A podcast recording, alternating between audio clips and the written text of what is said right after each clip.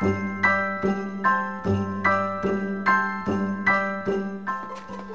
a holly jolly Christmas. It's the best time of the year. It's me, buddy! Hey, buddy, how you doing? It's me! Who the heck are you? What are you talking about? I'm Santa Claus. No, you're not. Uh, why, of course I am. You disgust me. How can you live with yourself? Just cool it, Zippy. You sit on a throne of lies. Look, I'm not kidding. You're a fake. I'm a fake? Yes. How'd you like to be dead? Huh?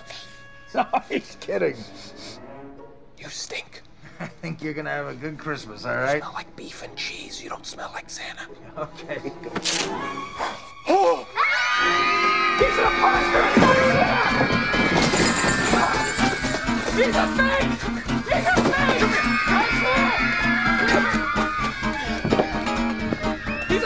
何?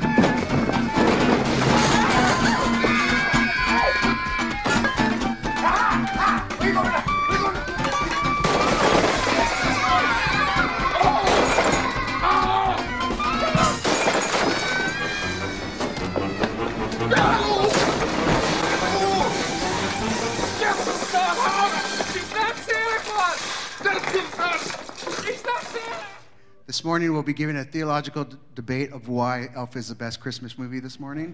And uh, so take out your notes and pen, and I'll tell you all the reasons why. Uh, my name is Dominic. I'm one of the pastors here. Glad to bring God's word to you this morning.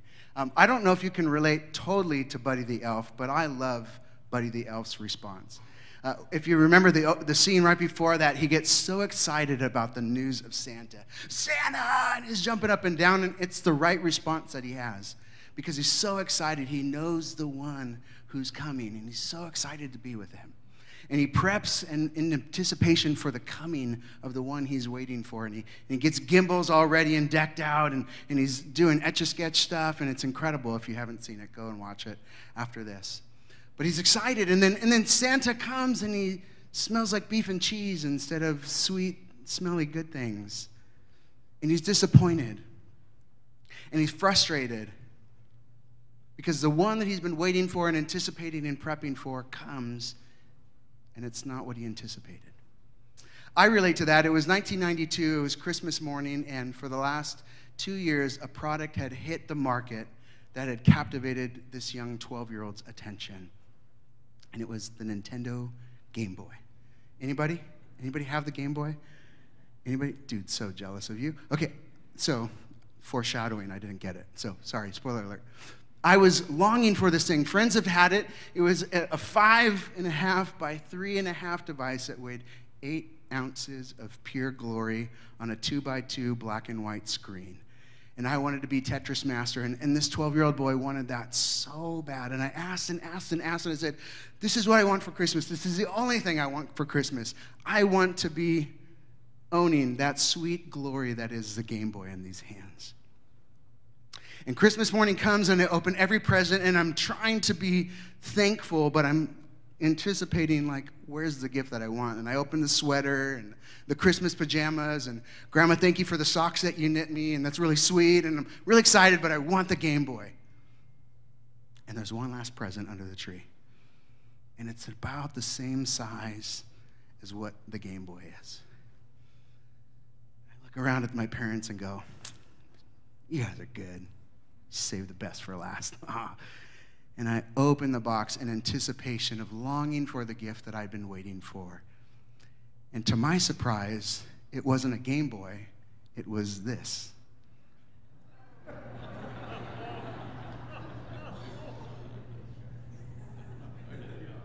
Pause for effect. That's right. The kids' visual Bible. Leather bound, had my name engraved on it, pictures inside of it of Noah and the ark.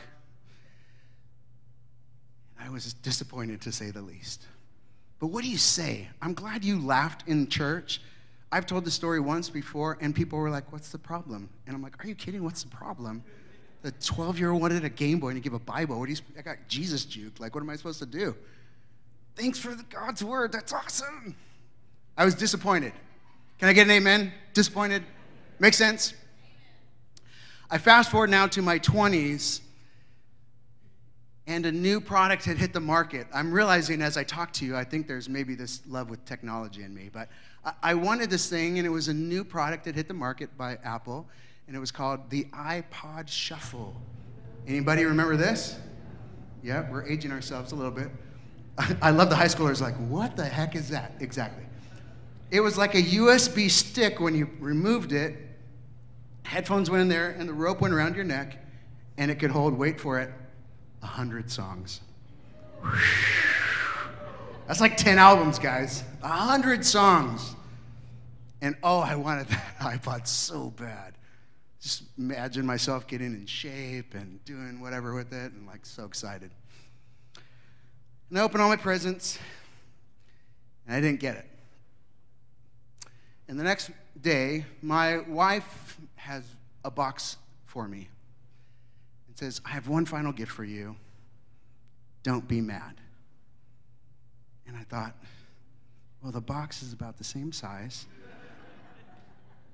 same shape of what the iPod would come in.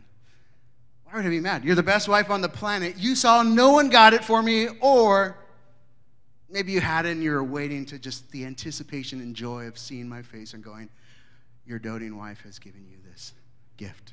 You're welcome. And I open it with anticipation and exciting of what I've been longing for and waiting for. And I open it, and there's no iPod. Instead, there's this.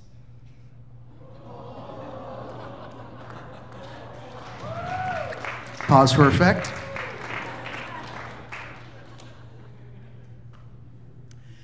An EPT test.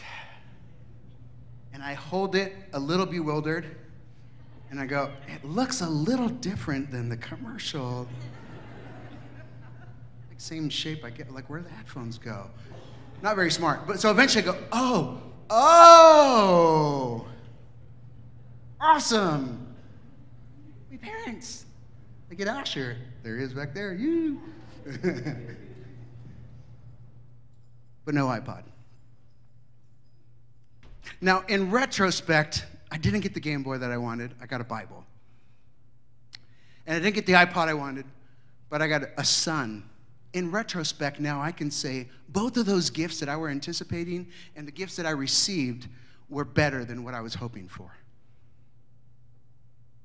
See, instead of getting carpal tunnel and addicted to a screen, I got the joy of going outside and skating and surfing and riding my bikes with friends. It was called fresh air.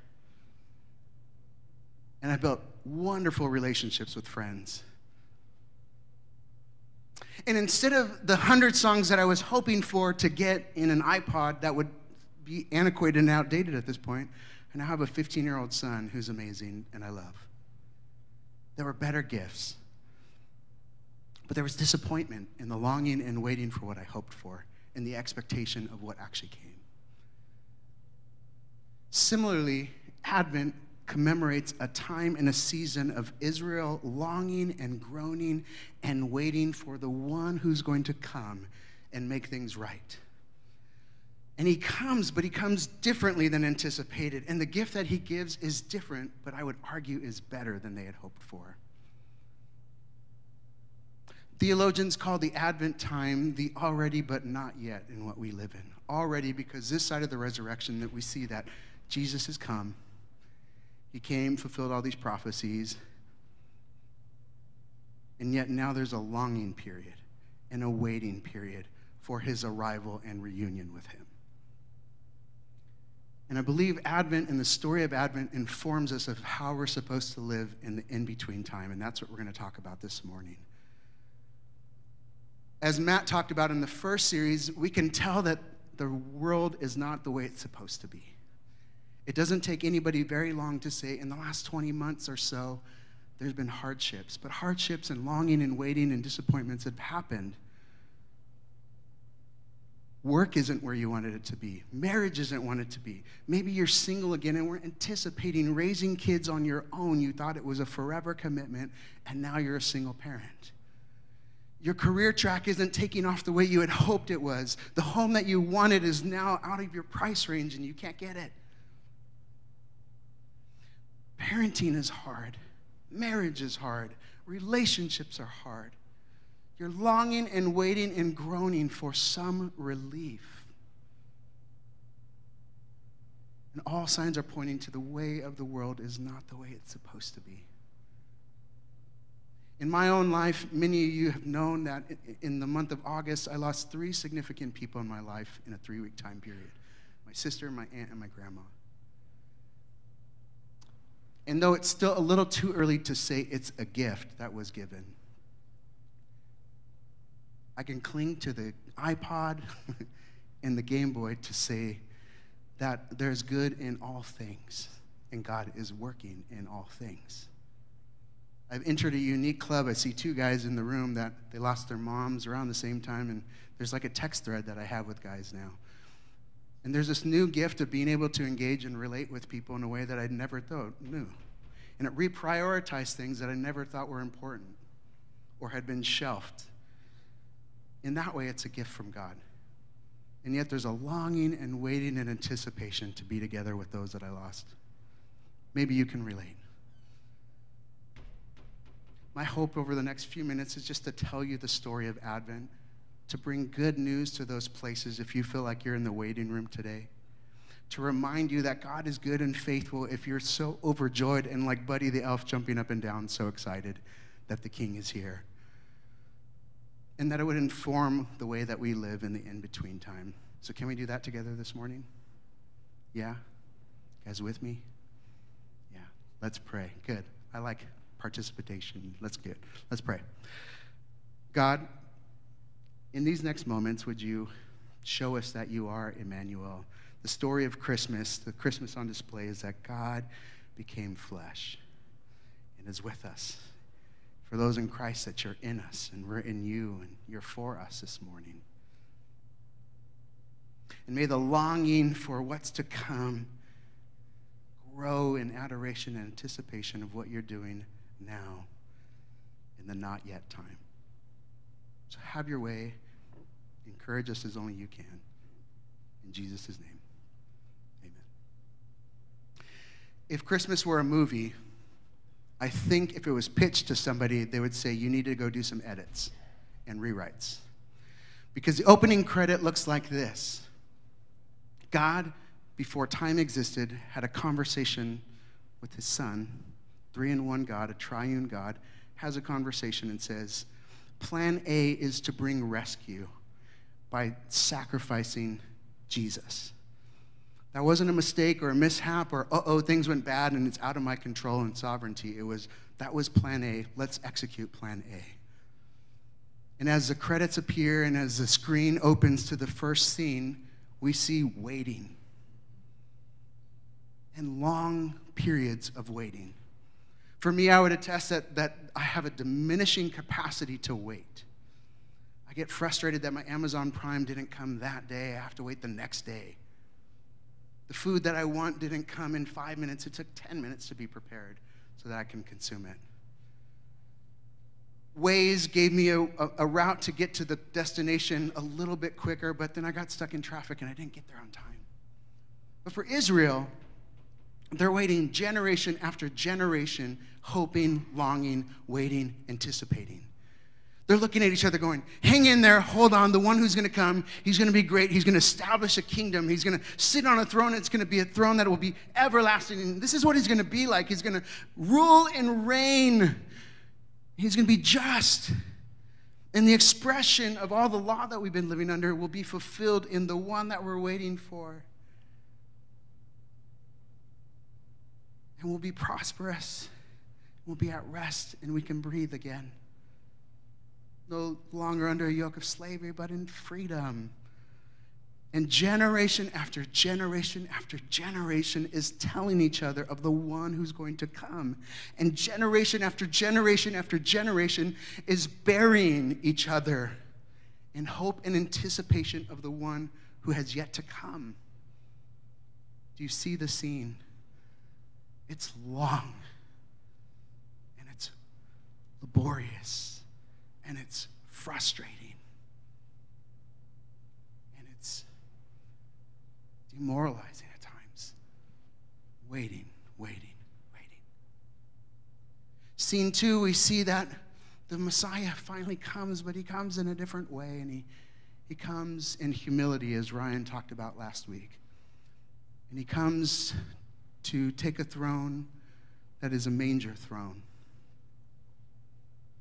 And in that manger, there's no fanfare, there's no royal procession.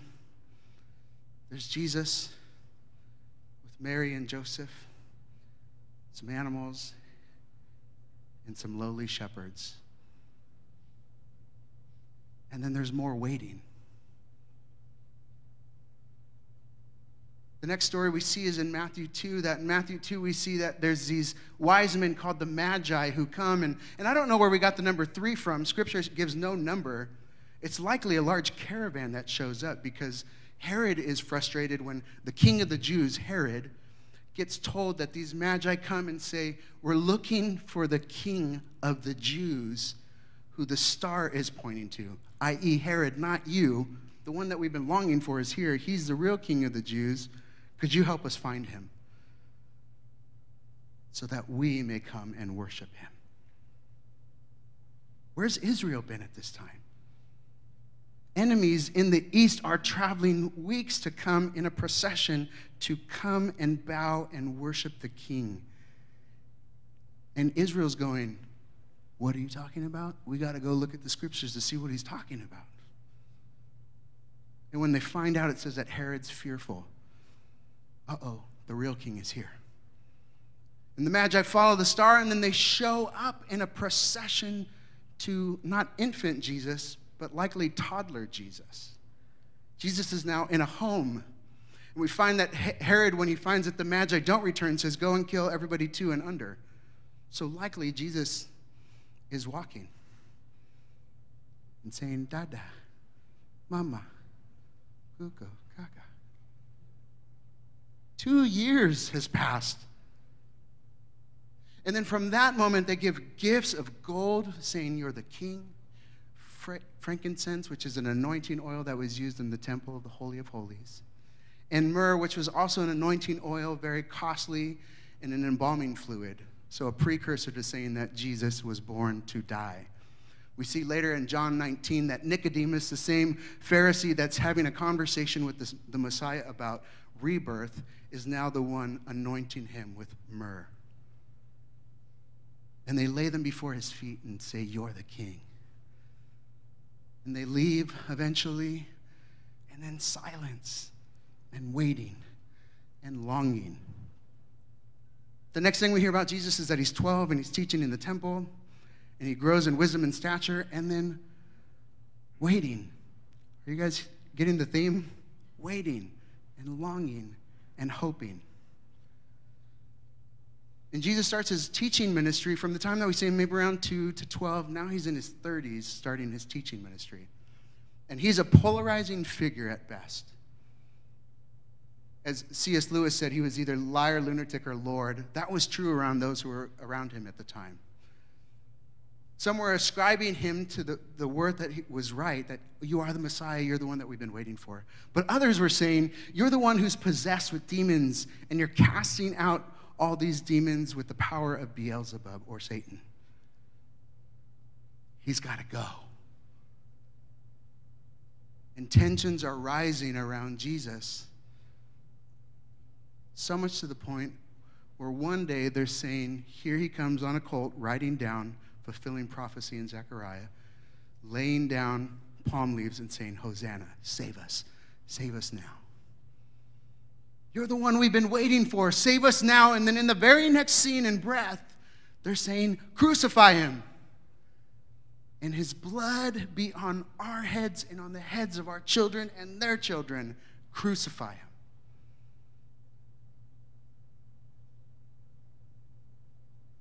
And we see the disciples scatter and confused and fearful wait, I thought he was the one. I, I just got to the place where he was the one that we've been waiting for and hoping for.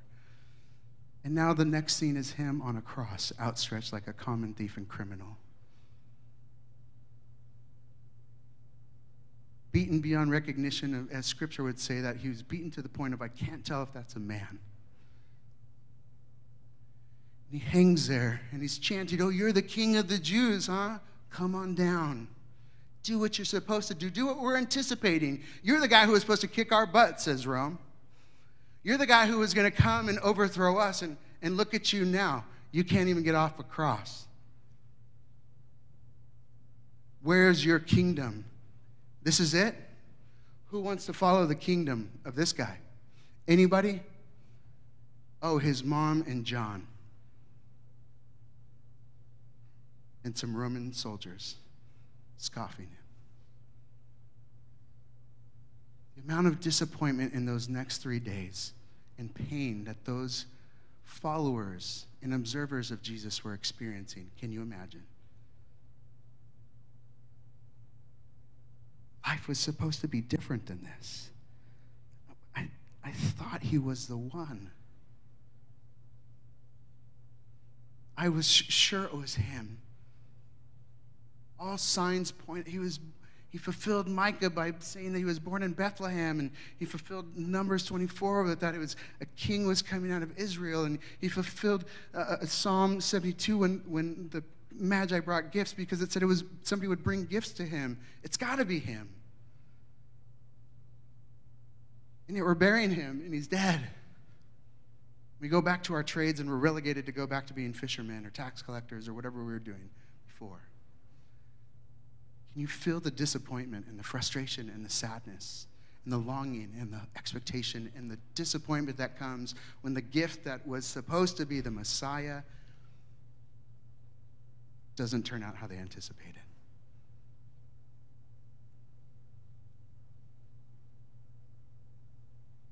But there was a better gift. I'm so thankful on this side of the resurrection that Jesus did not give the gift that Israel was longing for in that moment. Because if they did, he would have been one king for one people at one specific time. And we would not be here talking about him today. And we would not be the recipients of new life that comes for those in Christ this morning. We would not be recipients of the life that is free, where debt has been canceled, where dead people come to life, where hope and healing and joy come. Because Jesus had the foresight to give a better gift from the beginning of the foundations of the earth. That he would be king to all people, just as we see Gentile worshiping him with the Magi, that a kingdom would be open and expressed for all people through all time, through the finished and final work and sacrifice of Jesus. That is a Buddy the Elf moment to go, yeah. The best gift that could be given was given in Jesus, fulfilling what only He could do. And that's what we celebrate in the King that has come. What looked like defeat, Colossians says this. He says that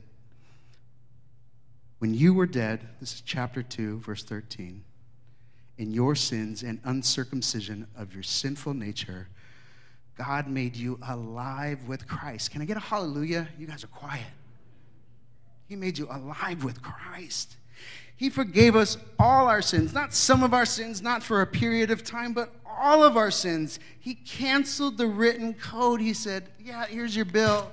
No more. Free. I'm glad that didn't catch on fire, by the way. He forgave us all our sins, having canceled the written code with its regulations. You don't, you're not bound by the law anymore. You're free. The law has been fulfilled in Jesus. The new law is this live in love and grace in the same manner that the King of Kings who came and humbled himself has done. Let his life now live in and through you. He took it away, nailing it to the cross. And having disarmed the powers and authorities, he made a public spectacle of them. That might be my favorite verse in the Bible. He made a public spectacle of them, triumphing over them by the cross. What was on display, what looked like defeat, was actually victory. So that now we get to say, Oh, death, where is your sting? Oh, Hades, where is your victory? For those in Christ, we get to stand in authority in the fullness of God, knowing how it ends. And though we're in the in between time, and at times there's longing and groaning and moaning and waiting in anticipation of the arrival, we do not stand as people defeated. We publicly display to the community around us that we are victorious in Christ, that we are more than conquerors in Christ, that all things work together for those who are in Christ this morning the longing and waiting of the world that is pining for something is longing for the church, the people of God, to live that truth out. To express that in word, thought, and deed, where we live, work, and play.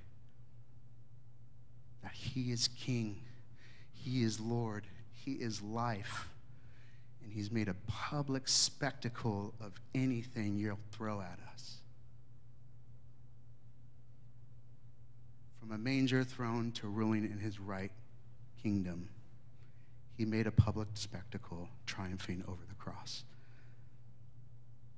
That's good news. So, this Christmas season and this Advent season, I want to give simple good news to you. If you feel like you're in the waiting room of life this morning and things aren't going as anticipated, and you relate to Buddy and me and scripture saying we're longing for something to come and make things right. You're not alone. Experientially, you're not alone. And you're not alone because of the gift of God that is Christ, Emmanuel, God with us. For those walking around feeling defeated and feeling like I'm still struggling and I'm still, I just, I'm longing for heaven because I, I can't stop doing this. I'm prone to this. The good news is this is that you are made alive in Christ. That you are loved and fully accepted by Christ because of his better gift. No longer earning and striving. You are free. You are his beloved. And for those who've never received that gift, that gift is available to you. We don't boast in ourselves or in our own efforts, we boast in him and Him alone. The third good news is that there's reunion. He's coming. He's coming. We may bury some more generations as we long for the one to come, but he's coming. And so we hold hope. For me, I can't wait to see lost family members and friends and saints of old to be with them in perfect union, in perfect peace. But more than that, I can't wait to see Jesus, to physically be with him. Oh, and to see him and to know him fully. There is no heaven without that. There is no reunion if it's not reunited with Him. And my hope for us as a church is that we're longing for that. This is what I think heaven's going to look like. You ready? Whenever that comes, let's say a trumpet sounds. I think heaven, the first million years, is going to look like this. And then the next is going to be like, Are you kidding me right now? That's Jesus. Oh no, oh my gosh, he's coming to me. I feel weak in the knees. Wow. And then maybe after a couple million years, it'll be like, Jesus, can you replay that tape of where you made a public spectacle of death? See, uh, Peter talked about you grabbing the keys from Hades and defeating death and sin. Would you play that again? I want to see that. Uh, would you, would you play again when, like, you were walking on water and you yelled at Peter and he was, didn't have enough faith? Like, because it seems like to me he had pretty good faith. He's the only guy who stepped out on the boat. Oh, man, look at, I wish I had, it. I wish I had more faith like that. Oh, I'm so glad for the finished work of you. I'm so glad you didn't base it on my merit. Jesus, would you show me again the scene in the garden where you and the Father, who are in perfect union together, you, you're, you're there and you're saying, if there's any other way, and you're, and you're sweating blood, would you, would you take me through your thought process, Jesus?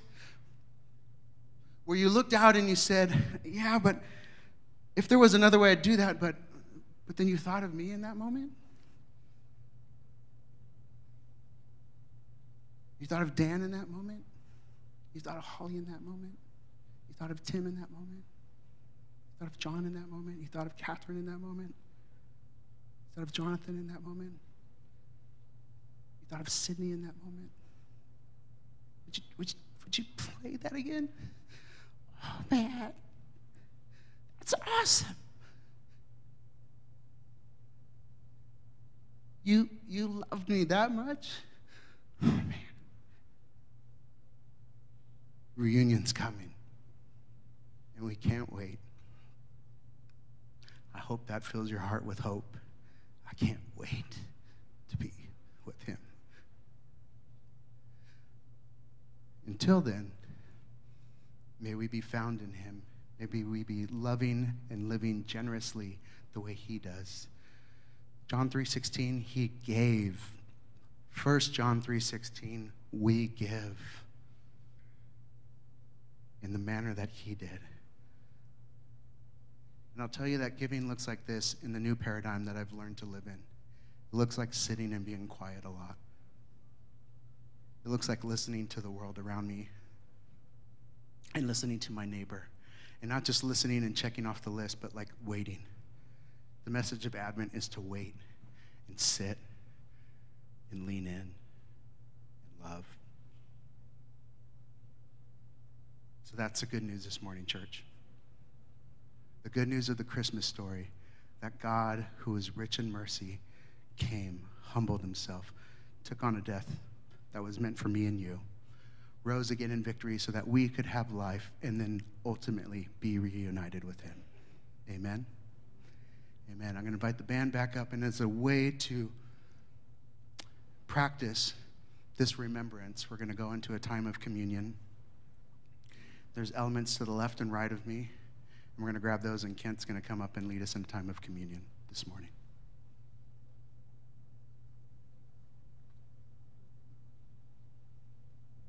Don, thank you for that great message and remembrance of uh, what the Christmas season is all about. Thank you. Uh, good morning. I'm Kent Kuykendall. Uh, I serve on your elder board and have the privilege of leading us in communion this morning. Um, as, uh, as was said, uh, outside, we have the elements in the self serve cups, and inside, we have them on uh, self serve on both sides. Um, what we ask is when the band starts playing, uh, that uh, you just get up when you are ready, and either by yourself or with someone you are with, uh, and just say these words either to yourself or to the person you're with. As this is a very tangible uh, reminder, one of the most tangible reminders that Jesus gave us to remember him and what he did for us, uh, and that he came down to earth and lived among us, and never to forget that, uh, to save us not only from our sins, but to give us um, a beautiful life. So, the very night he was betrayed, he broke the bread and said, Take and eat in remembrance of me. And then he took the cup and passed it around and said, This is my blood shed for you for the forgiveness of many. Let's pray. Jesus, we just thank you. God, we thank you for sending your Son in such humility on Christmas to fulfill the purpose of you bringing us together with you. Lord, we thank you for your glory, for your majesty and for loving us so much to send your only begotten Son down to live among us and to teach us about you and to be one with you. In Jesus' name, amen. I love uh, the message. Thank you, Dom, for the message. And, and as I think about, I was sitting there thinking about that today and just that longing, that waiting for something. Some of us in here, maybe you feel like that's you, that you've been waiting. You've been waiting for just wondering, God, are you even real? Will you make a difference? Maybe you're expecting one thing, and the whole time God's been whispering to you, saying, I'm here. I love you. Inviting you in. And the part I was thinking about on that waiting is even as we end uh, our time and we're singing in a different language, which is part of our vision, which uh, I'm surrounded, I, I don't know what it is. I keep hiring this super talented staff. This is amazing, isn't it? I am, I am out of place. have such an amazing team here. Um, I'm in trouble. I can just tell you that much. Uh, but when we're singing this song in, and, and two languages. As, as you know, our vision is that uh, uh, soon we'll be launching a Sunday morning gathering that will be in Spanish. It'll be happening the same time as the English one. And the reason is because we want to reach our community. We know 50% of the neighborhood that we're in is Spanish as their first language. But when I hear that, I was thinking of in Scripture, Paul writes in, in Romans, he says, All creation eagerly awaits. It's groaning with this birth pains, just growing pains, waiting for God to be revealed in fullness, for the new heaven, the new earth, the recreation. And right now, we're, creation groans because there's brokenness, there's strife, even between cultures and languages and people. But one day, that's all going to be fixed. And one day, every tribe and tongue and, and every color of skin is going to be together worshiping the Lord in unity and love. And so, for us, we want to be a picture of that now. And so I, I love the vision that we have, and I love the tangible reminder and picture of that of two languages, one church. So we have a lot to look forward to. Uh, thank you for leading us this morning. Uh, I'm going to pray for you as we end our time. And I uh, want to encourage you again as the end of the year is coming up. Two things. If you are looking for a way to just help us finish the year strong financially, giving to the vision for the future, we want to encourage you to do that. Uh, it's a big part of all your gifts. We're so grateful for what you've done to support us through the years. Uh, the end of the year is coming. I know some of you think through the end of year giving. And I did want to give you two cool updates. One, thank you so much for adopting the family. Seacoast adopted over 115 families for our Seacoast holiday baskets. As well as our single moms ministry uh, in that first week, you guys gave over $5,000 to help our single moms have uh, Christmas uh, this year, so thank you for doing that. Uh, I'm going to pray for you as we end our time. God, we thank you so much for today. I thank you for the people of Seacoast and the hearts you've given them. Thank you for those of us who've been transformed by you. And God, right now, for anyone in this place who does not yet know you, maybe they've wandered away from you, they believe, but they've been wandering. God, would you call them home today? Welcome them back in. Remind them that they're forgiven that they're loved, and that sometimes we've been looking for the wrong gift, and you've been there all along. So, would you shape and change our hearts? Let us remember our, that we're forgiven and that we're in you. And as we go, people of Seacoast, may you go now filled with the Spirit. Will you be a tangible display of the gift of Jesus this season to all you encounter? In Jesus' name, amen. Thanks for coming out. Look forward to seeing you next week. Next Sunday, our kids are having their annual uh, seek or their Christmas kind of celebration on Sunday morning, their performance. So it'll be a lot of chaos and cuteness. We want to come to the gatherings next Sunday. Thanks for being here. We look forward to seeing you next week.